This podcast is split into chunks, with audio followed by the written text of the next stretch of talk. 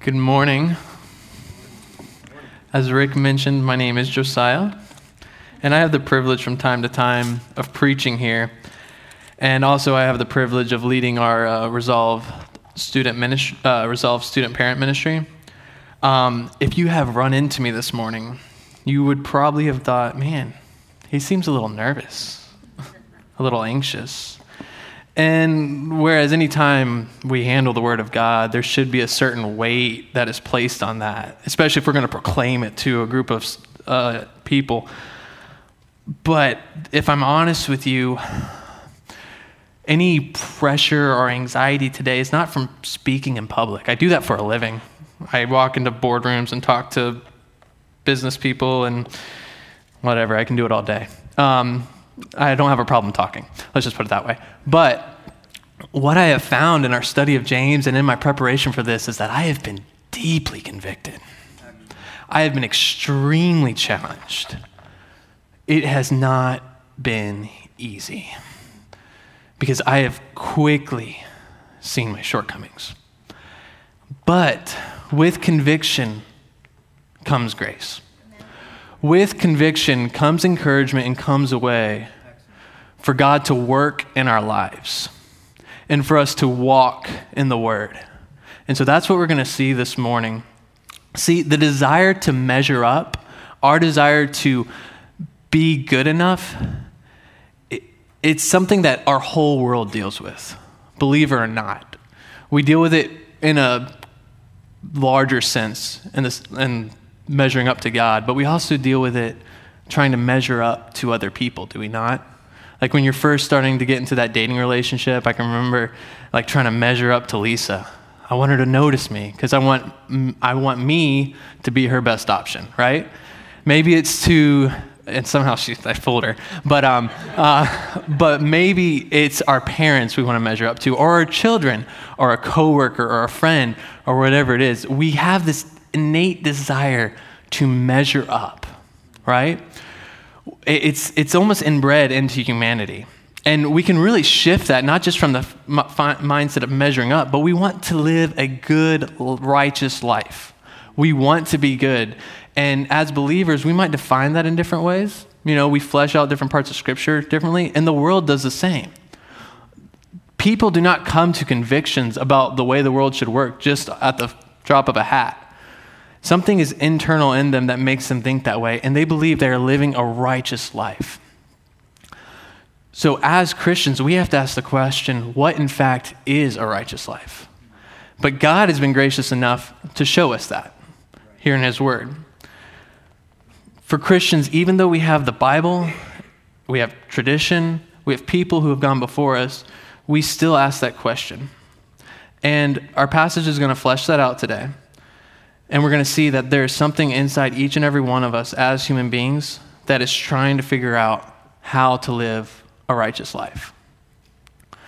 So, our big idea for today is this as the Father's first fruits of creation, as his chosen people, we are to walk in the way of the Word by beholding the Word of God, Jesus Christ. As Christians, our instruction, being the Bible, is not dead. Hebrews 4 tells us that the Word of God is alive and active.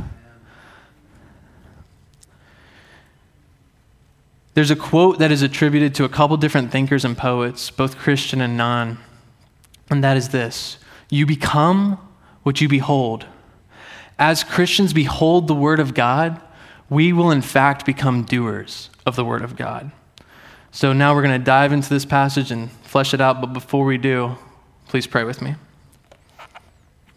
Heavenly Father God, thank you for being a God who has given us His Word.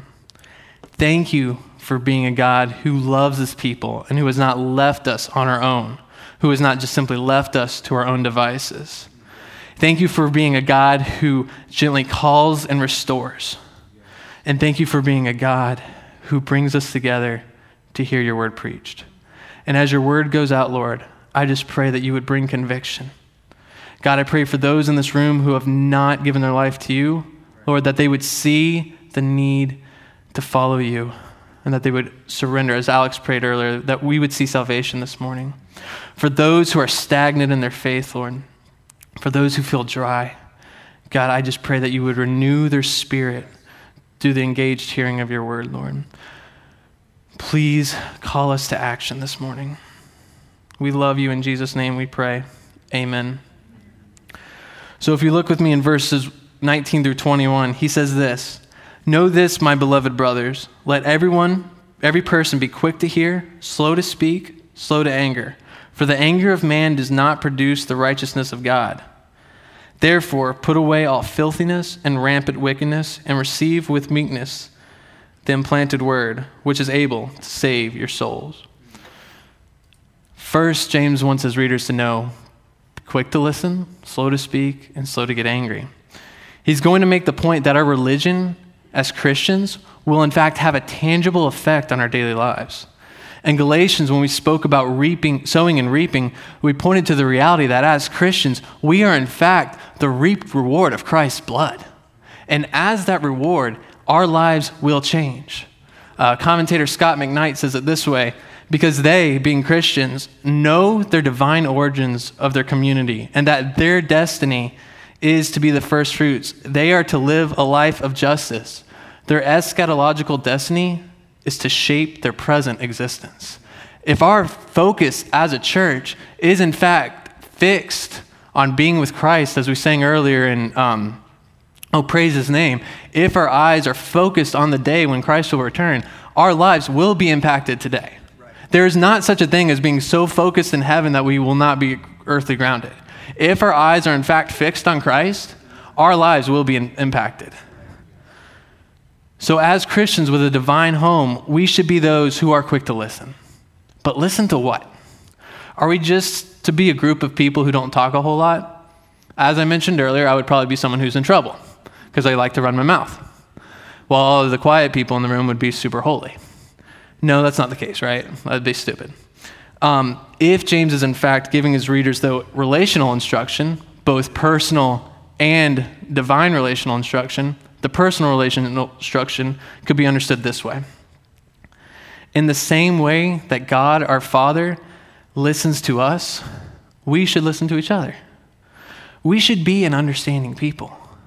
When people come to us with a different opinion, or they come to us with anger or whatever it may be, we should be a people who can stop, put our pride aside, and listen.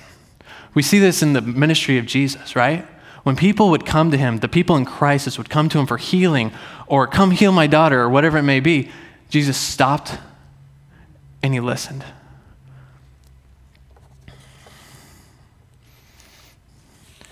As God's first fruits, one way we can carry out the Christian mandate is to be a people who actually listen to one another. But that's not all of what he's saying here, right? The deeper meaning in this passage should be, would be understood with its immediate context that we should be quick to listen when we receive with meekness the implanted word of God. Be quick to hear is a phrase that is that in other words means that it should be routine of the Christian life to listen to God in prayer and the study of his word. In other words, we should be positioned to hear. If you have ever been expecting a phone call, what do you do? You're constantly just watching your phone. You, you have that phantom ring and you're just like, oh, no, they didn't call me yet. So you put it back and you're constantly watching that phone ready to answer, right? Now, God is gracious enough to speak still when we let it go to the third ring or the third phone call. But it is for the believer's benefit to be positioned to listen right away.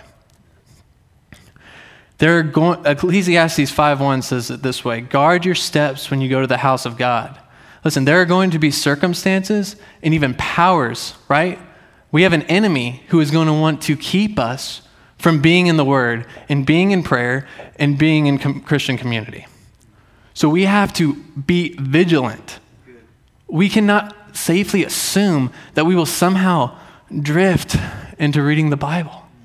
We cannot somehow just be like, like Emily called it earlier, a chore. If we think we're going to drift into reading the Bible, every time we open it, it's going to feel wooden and like a chore. We won't fall in love with it.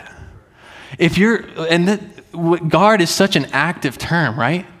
Like we have to fight against sleep.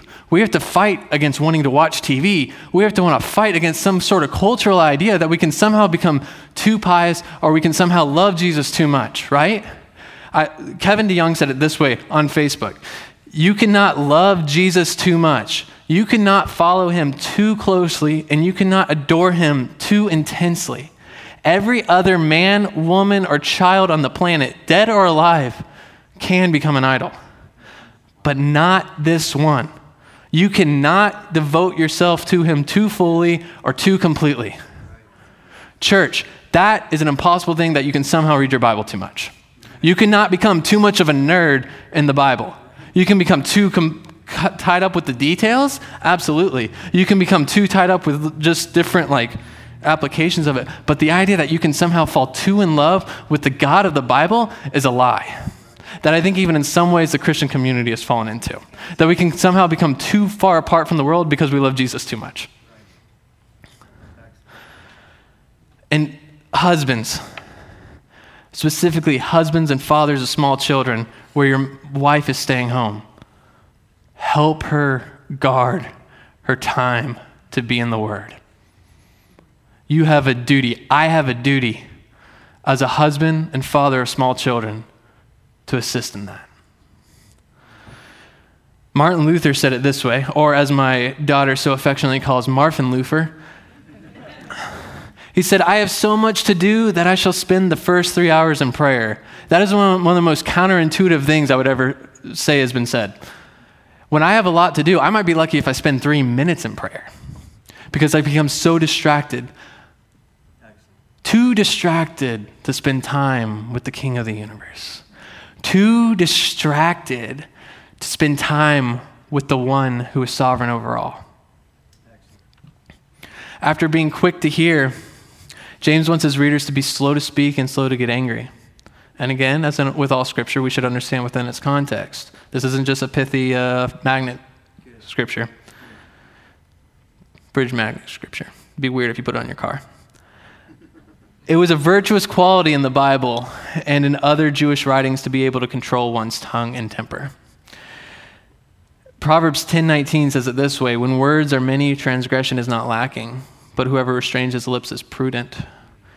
What James is trying to point out here is not just the idea that it's a good idea to control your tongue.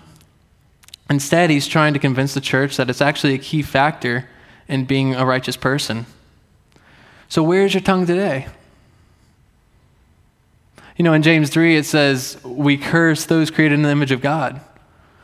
Now, don't just say, Well, I don't R rated curse people. He cares about your G rated cursing too. When James exhorts the church to be slow to anger, we should believe that this is more than just interpersonal, um, like within the church, being slow to anger as well. In verse 20, he says that the anger of man does not produce the righteousness of God. But what is meant by the righteousness of God? Is it our justification as individuals? To be made right before God? Culturally speaking, probably not. This could be translated more rigidly God's righteousness. And, should, and that righteousness word should probably be understood as justice. In other words, our anger, no matter how correct, no matter how right, does not activate God's justice. There, at this time, there would be factions that would arise. Let me back up a second. So, this Jewish church, keep in mind, these are Messianic Jews, right? They have recently they've left Judaism as a whole. They're still temple going. They're still going to the temple, but they're following Christ. And so in doing that, they began to receive persecution from fellow Jews. Wrongful persecution, wrongful slander. And as this was, would rise up, there would be other factions within the Christian community that would want to retaliate. And not just retaliate in words, but even retaliate in violence. And after they would retaliate in violence, they would often justify their actions as saying, We are executing God's justice. Church, that is wrong. Church, when we are slandered against, even if it comes to the point of violence, we should not retaliate and say, well, it's God's justice acting out. When we get so angry over the things we read currently surrounding our culture with abortion, our, we should not retaliate in attacking the individual who is created in the image of God, no matter how wrong they are, no matter how inhumane their actions are, no matter how specific it is towards any one of us or our family. Our job is not to execute the Lord's vengeance.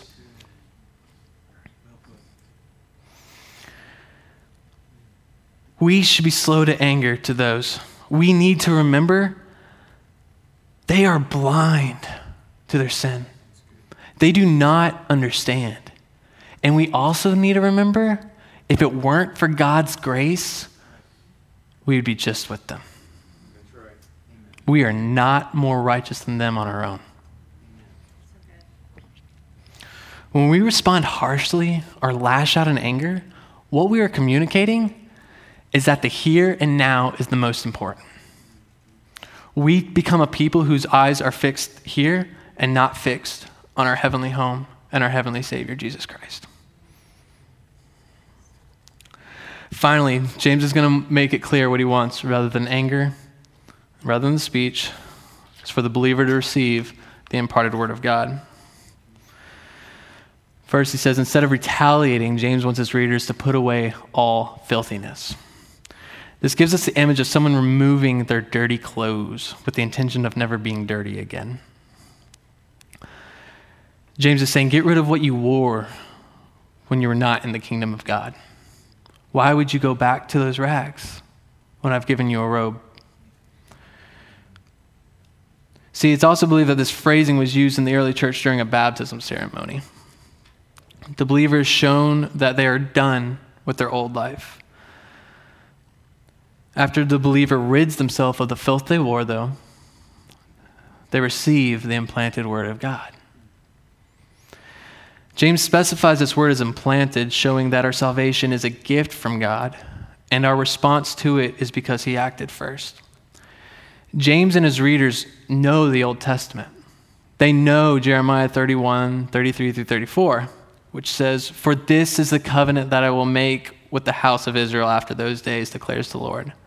I will put my law within them, and I will write it on their hearts, and I will be their God, and they shall be my people. And I no lo- and no longer shall each one teach his neighbor, each his brother, saying, Know the Lord, for they shall all know me.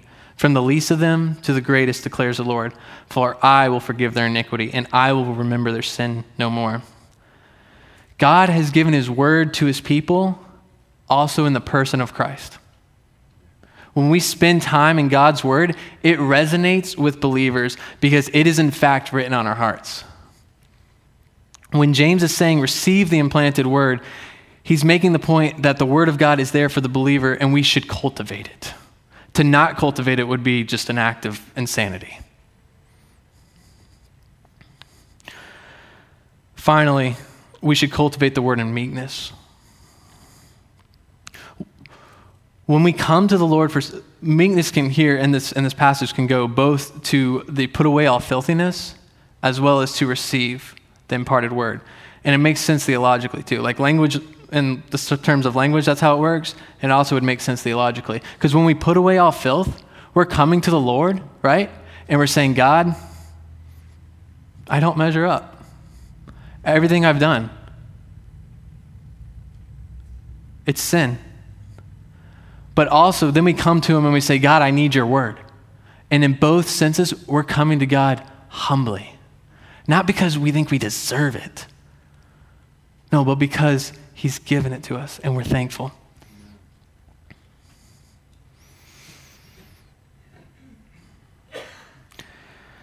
Ultimately, and this whole first point, James is making, making, making the point that rather than lashing out in righteous, righteous anger, or speaking out or doing things that are ultimately self focused and short term focused, we should humble ourselves and receive God's word.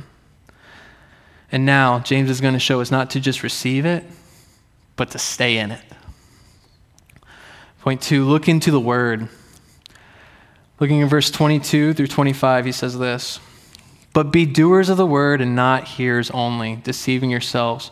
For if anyone is a hearer of the word and not a doer, he is like a man who looks intently at his natural face in a mirror. For he looks at himself and goes away, and at, what, at once forgets what he was like. But the one who looks into the perfect law, the law of liberty, and perseveres, being no hearer who forgets, but a doer who acts, he will be blessed in his doing. Being a doer and not a hearer was not a new idea to the Jewish community, right? As we know from the Bible, ourselves and also from Jewish writings, doing God's word was always a central point in the Jewish life. They understood the concept simply of doing what your father tells you to do. It's the same thing we treat, treat, tell our children, right? It's what we teach them. It's why when, when Lisa or I are dis, we're disciplining Isla, we say, Isla, listen and obey. I asked her the other day what I say to her more than anything else, hoping she would say, I love you. She said, listen and obey. well, that means I love you. Uh, but in all seriousness, we get that as people, right? We get that as parents. We get that as children. We, we understand that listening to instruction from our earthly fathers and not doing anything doesn't really carry much weight. And so when James is saying this, the Jewish readers are like, yeah, James, we get it. Thank you for repeating. The reality is, for one, we have to have it repeated. That's why I thought it was the one the thing I said to her more than anything else. But at the same time, they would have been like, Of course, we know this. So, what is James trying to get at? When we are just hearers, we deceive ourselves. And that's exactly what Billy Graham used to call spiritual inoculation. And, and we would maybe call it as nominal Christianity, right? When Christianity becomes cultural, it's something that we just hear. It makes us feel good inside. We get enough shot of something, and then we move on with our lives. Nothing changes, nothing happens. Big deal. Christianity is no different than Saturday college football. You get as much of a high doing that than you do when you have cultural Christianity, or whatever else you want to call it. Adam would say that, but he's a Gator fan, and they just stink right now. Um, sorry, I just saw you.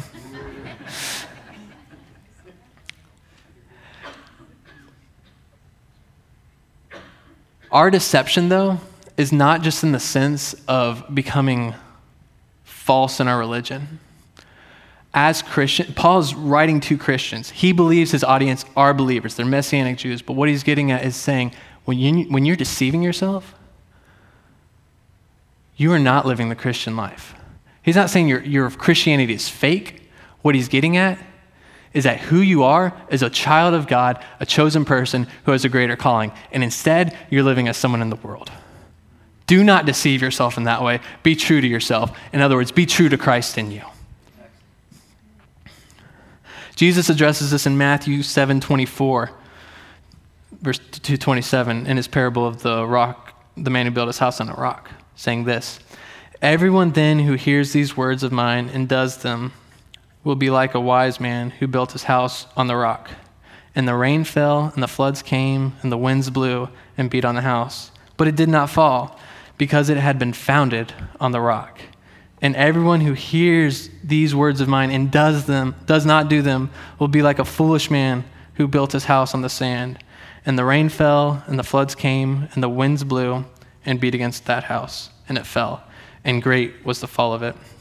If we are just simply filling our lives with Christianese and other good things, we should not be surprised when our faith falters. If you're in here right now and you feel stagnant or tired or just you feel like God is far, ask yourself Am I following, am I doing the Word of God? Or am I just kind of glancing at it and then moving on? But what does hearing and doing actually look like? James is such a great pastor, great author, he decides to actually tell his audience what he thinks. He gives us an illustration, a parable, where a man looks at himself and sees himself, but then moves on. When he forgets, we'd assume he comes back and does it again. It's almost expected in this illustration that the second part should read something more like this Be like a man who looks in the mirror, realizes that his hair is all messed up, so he does something about it. But that's not what it says. Instead, he says, Don't look in the mirror. Look intently into the perfect law, the law of liberty. When we look intently, it's communicating the idea that we look receptively. Again, to quote McKnight, he says it's like the way an art lover meanders through a museum of paintings, or the way a sports basketball fan watches a basketball game, or the way a parent gets on their knee and listens to their child's story, or the way a musician can just sit and listen to an amazing composition, composition of music, just taking in every note, both thinking technically and emotionally.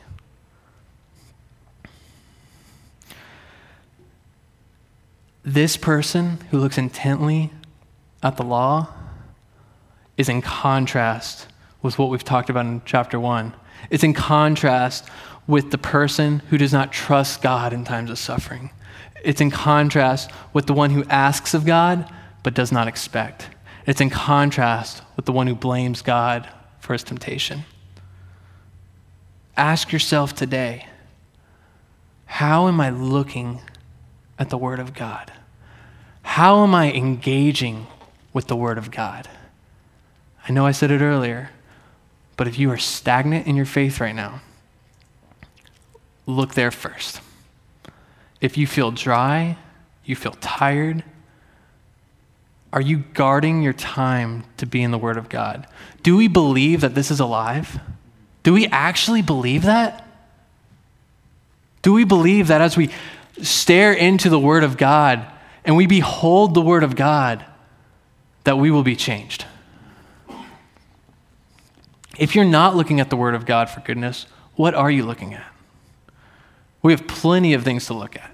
We can look at ourselves and realize just by looking at the world around us, we don't, we we might justify ourselves by playing a game of this is good, this is not, this is good, this is not. But then we also look at other people, right? We might look at friends, parents, our children, other pastors.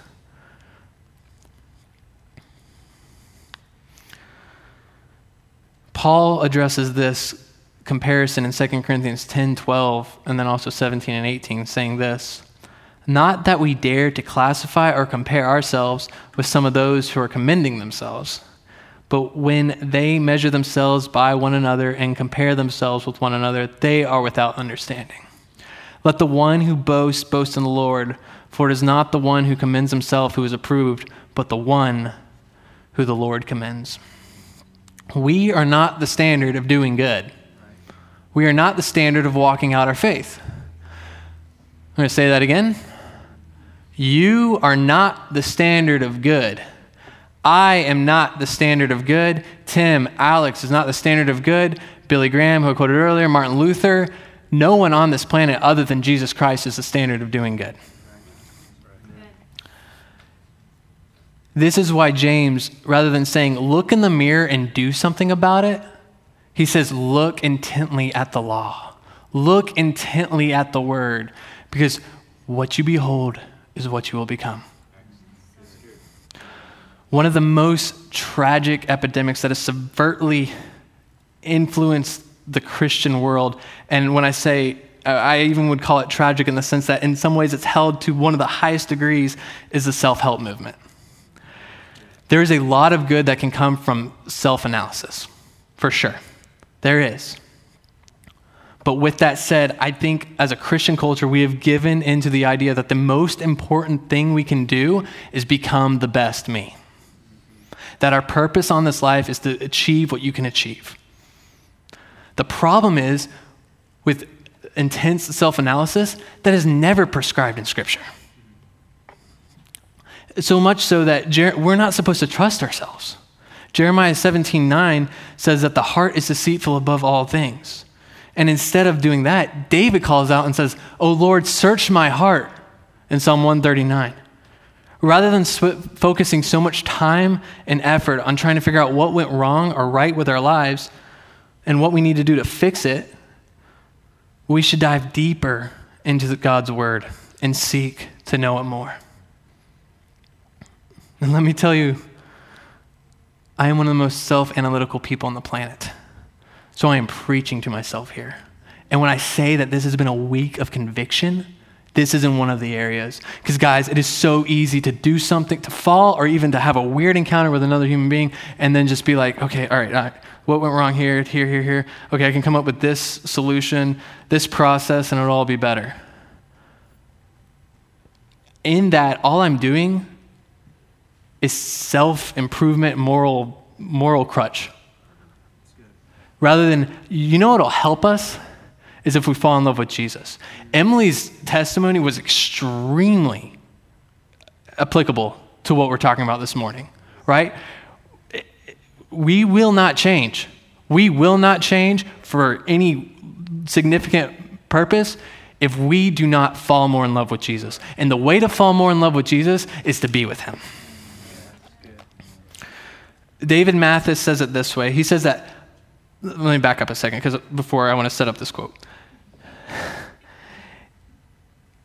I realize self analysis is easy. It's our life, it's where we live. The movie is about us, right?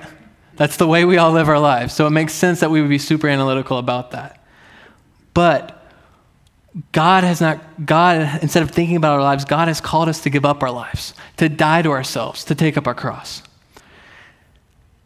when we're gazing at God, we become aware of what makes us not holy. Gazing in the mirror or gazing at others will only make us aware of things we want to change about ourselves. But it is only in comparison to God's holy nature that we are going to know what needs to change. David Mathis says it this way that Bible reading is a daily prompt to own our failures, to newly repent, and freshly cast ourselves on God's grace all over again. Cast yourself at the feet of Jesus. Submit to the Word. Submit to being in the Word. Look intently. Guard your time. Carve out time to dig in. Turn off Netflix. Turn off social media. Guys, hear me. I'm preaching to myself here. Keep me accountable to this. Keep each other accountable to this. Be, let's be a people who dive into the Word of God. It's evident that when James uses law, he's referring to the Bible, right? But why the distinction of law of liberty, uh, the perfect law or law of liberty?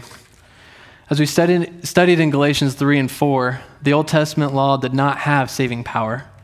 It was a mirror similar in the sense that it reflected how fallen we are as individuals. Mankind's inability to keep even the smallest part of the law made us accountable to all of the law. James's understanding of the law was, in fact, this. He understood that we could not keep the law on our own, but we needed someone to do it for us. We're to look at the law through the lens of Jesus Christ. We should understand that Christ is the fulfillment and in him we are made perfect. If that is in fact our view, if we understand that the law has been kept in Christ, then we can truly understand verse 25 when it says, We will be blessed in our doing. Because then our deep, deep desire to keep the law of Christ to the highest degree possible is in no way legalism, but is instead liberty. We at that point do not have to be burdened to keep the law, but instead we have the privilege we have the privilege of living a life, the life that we will live when we are with God completely and made perfect. When we are made new, we will no longer struggle. But now we have the opportunity, opportunity to fight. We have the opportunity to fight for holiness and fail. And fight and get back up and fail again and fight and get back up and fail again and still be called a child of God when we strive for holiness, when we're when we when, to strive for holiness, you have to be studying the word closely. And when you do that, you'll become what you behold.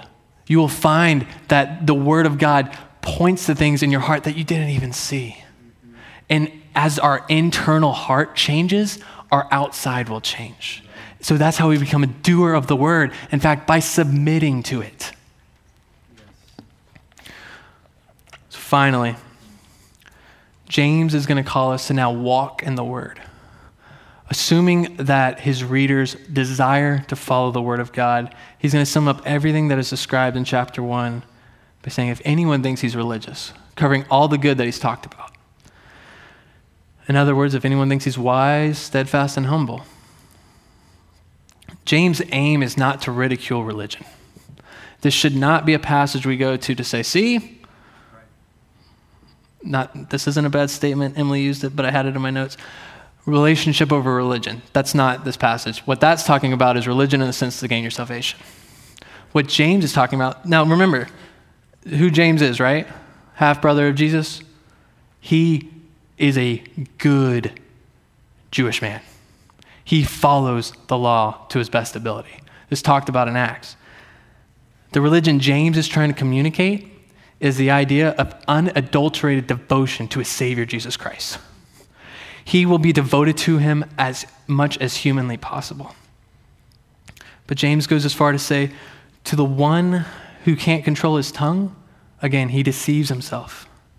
No matter how positive all the elements of his religion are, James goes as far to call it worthless. But when James, he says bridle his tongue, excuse me. But the one who cannot bridle his tongue, he deceives himself, deceives his heart. When James says worthless, he is going, he's not going as far to say his religion is false. I kind of touched on this earlier. However, worthless in its original language and in this context should probably be understood as powerlessness or fruitlessness. In other words, our deceiving ourselves means that we are refusing to walk in who we are supposed to be. When, the, when we Christians give in to the talk of the world, when we give in to the slander, when we give in to the gossip, when we give in to the cursing, you name it, we're in some ways handicapping our religion. We're quenching the spirit to put it another way. We're allowing the world, we are allowing the world to be our master. And you would think that something as simple as our tongue would not be that powerful. And we're going to go into it further later on in later weeks, but what do you think about what you say? I realize, and I am like, I'm so scared, for lack of a better phrase. I'm so ner- I'm so careful because of the name it, claim it movement.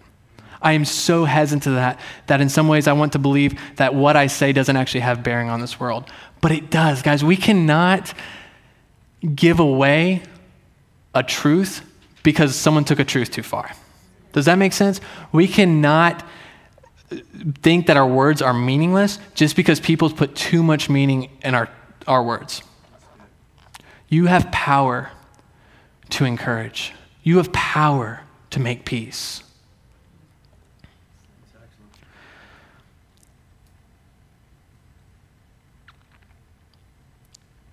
James, after showing what a worthless expression of the Christian religion looks like, he's going to shift his instruction to what pure and undefiled religion looks like. As temple going Jews, temple going Messianic Jews, excuse me, purity was a cultural core of their religion. They did not just hope to be pure or passively think about it, it was their highest aim. Because to not be pure meant they couldn't commune in the temple. And the temple was an extension and a representation of the chosen land that was promised to them. So when they went into the temple, it was a promise of something to come. So if they couldn't go into the temple, they, they believed they weren't able to commune. Now, at the same time, they understood, as Messianic Jews, that their access to God came through Jesus Christ.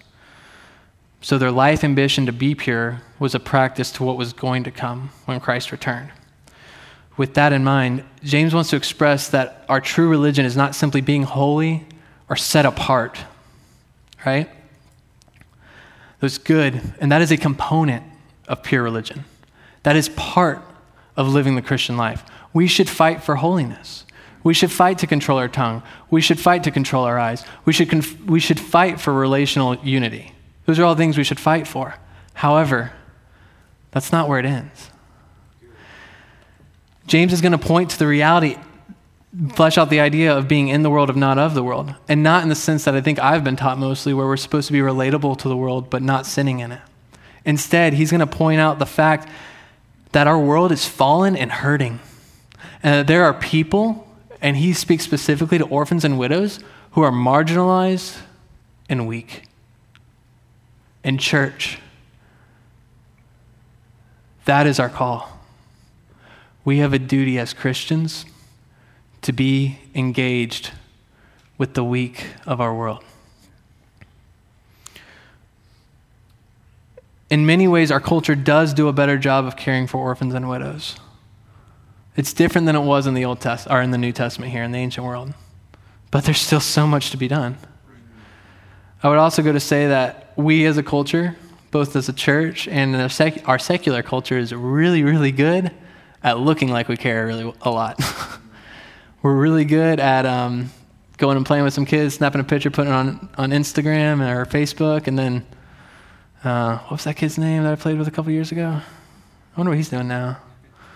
We're really good at that. I'm, I'm myself included. Please hear me. We're quick to give money, but are we quick to get into the mess?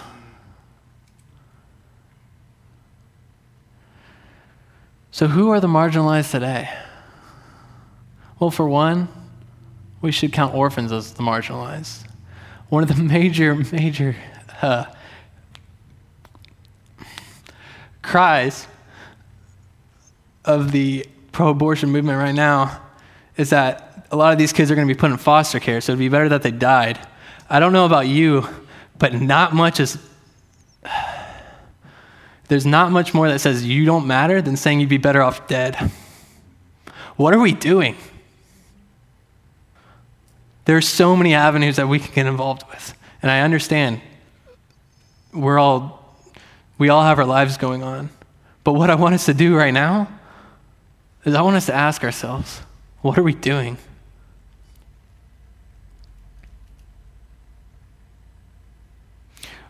What about the widows? What about nursing homes? What about people in your own family?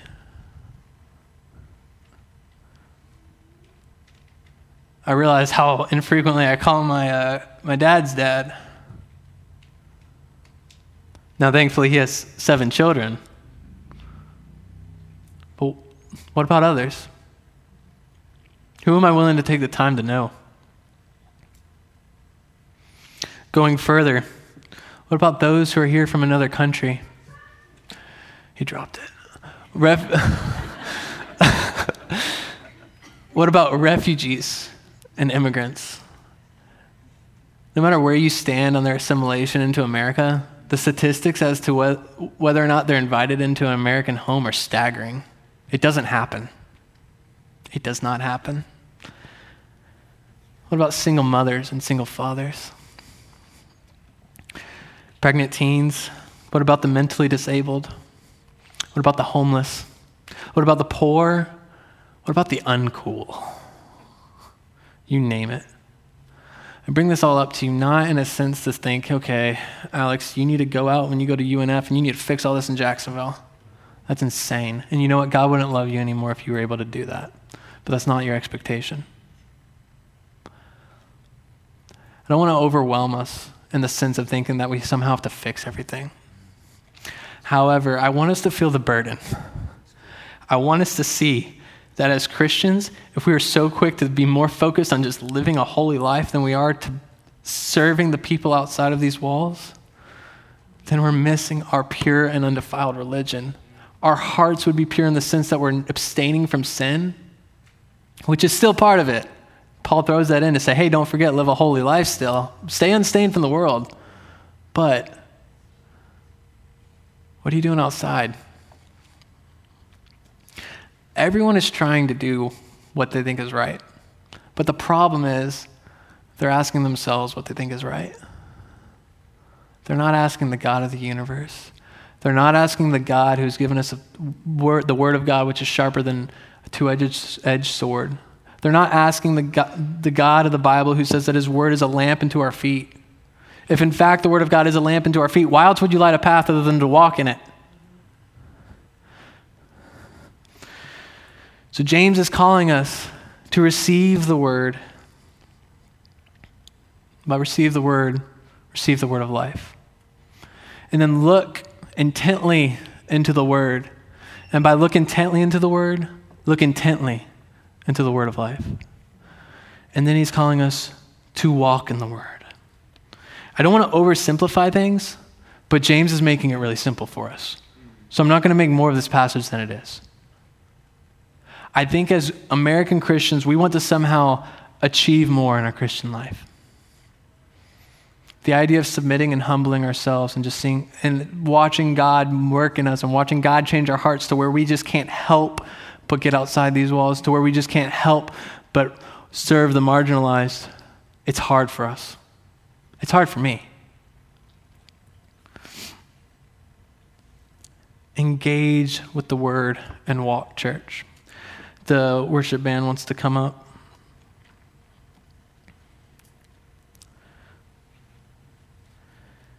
I hope that there's someone in here this morning who realizes they don't measure up. And I would go as far as to say, I hope someone realizes that they have been fighting to measure up and they are finally realizing that they don't. And if that is you today, I want to invite you to receive Jesus Christ, who is the Word of life. Have you done that?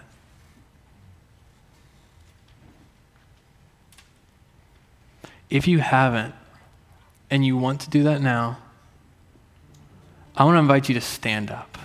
I know that's weird.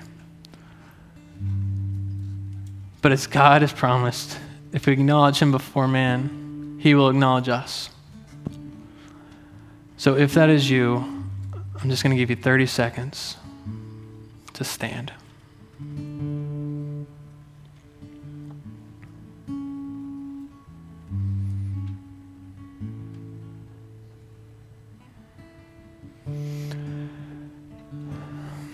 To the next person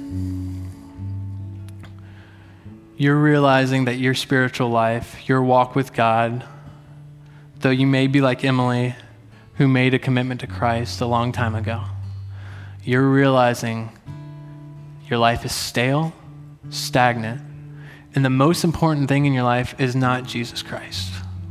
The most important thing in your life is maybe what's coming next week, maybe this per- uh, another person in your life. Excuse me. Someone has become an idol to you, or something has become an idol and you're realizing, I need to fall in love with the Word of God again.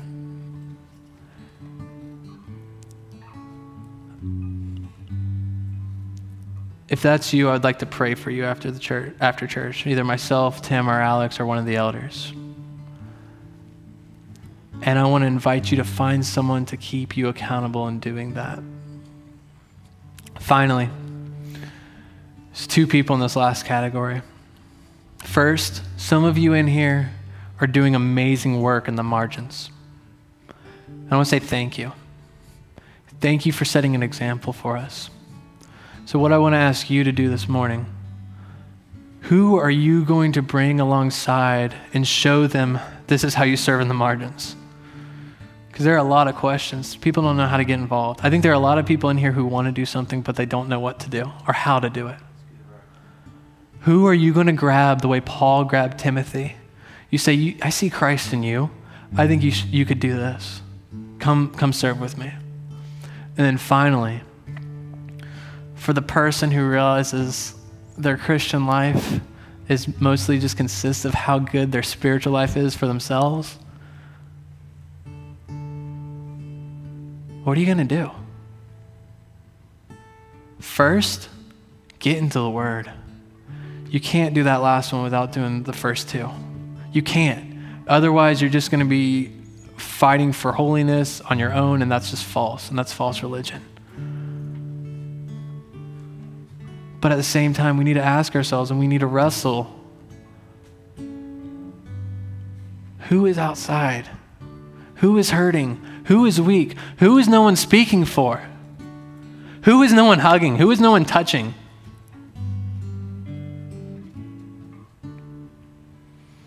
I don't want us to feel like we just now we have to do something in the sense of like, well, if I don't do something, God's not going to love me. But at the same time, I've heard it described that Paul looks at the cross and says, "Wow, I don't deserve that." While James looks at the cross and says, "Well, now I have to. Now I will give him everything, and I will do everything." Let's exhaust ourselves for the cause of Christ, all while keeping our eyes fixed on Christ. Father God, thank you for giving us your word. Thank you for inviting us to be with you. Father, as we sing, I just pray that you would continue to encourage and con- convict our hearts, Lord. Change us as people, Lord. Let us be a people who can just look back and see, wow, God, you have transformed my life. You have changed my desires. You have changed what I chase after, Lord. God, Give us eyes to see who we should be engaging with, Lord. Give us compassion the way when Jesus looked at the crowds, it said he had pity on them. He had compassion for them because they were people. They were like sheep without a shepherd. God, give us those eyes. In Jesus' name we pray. Amen.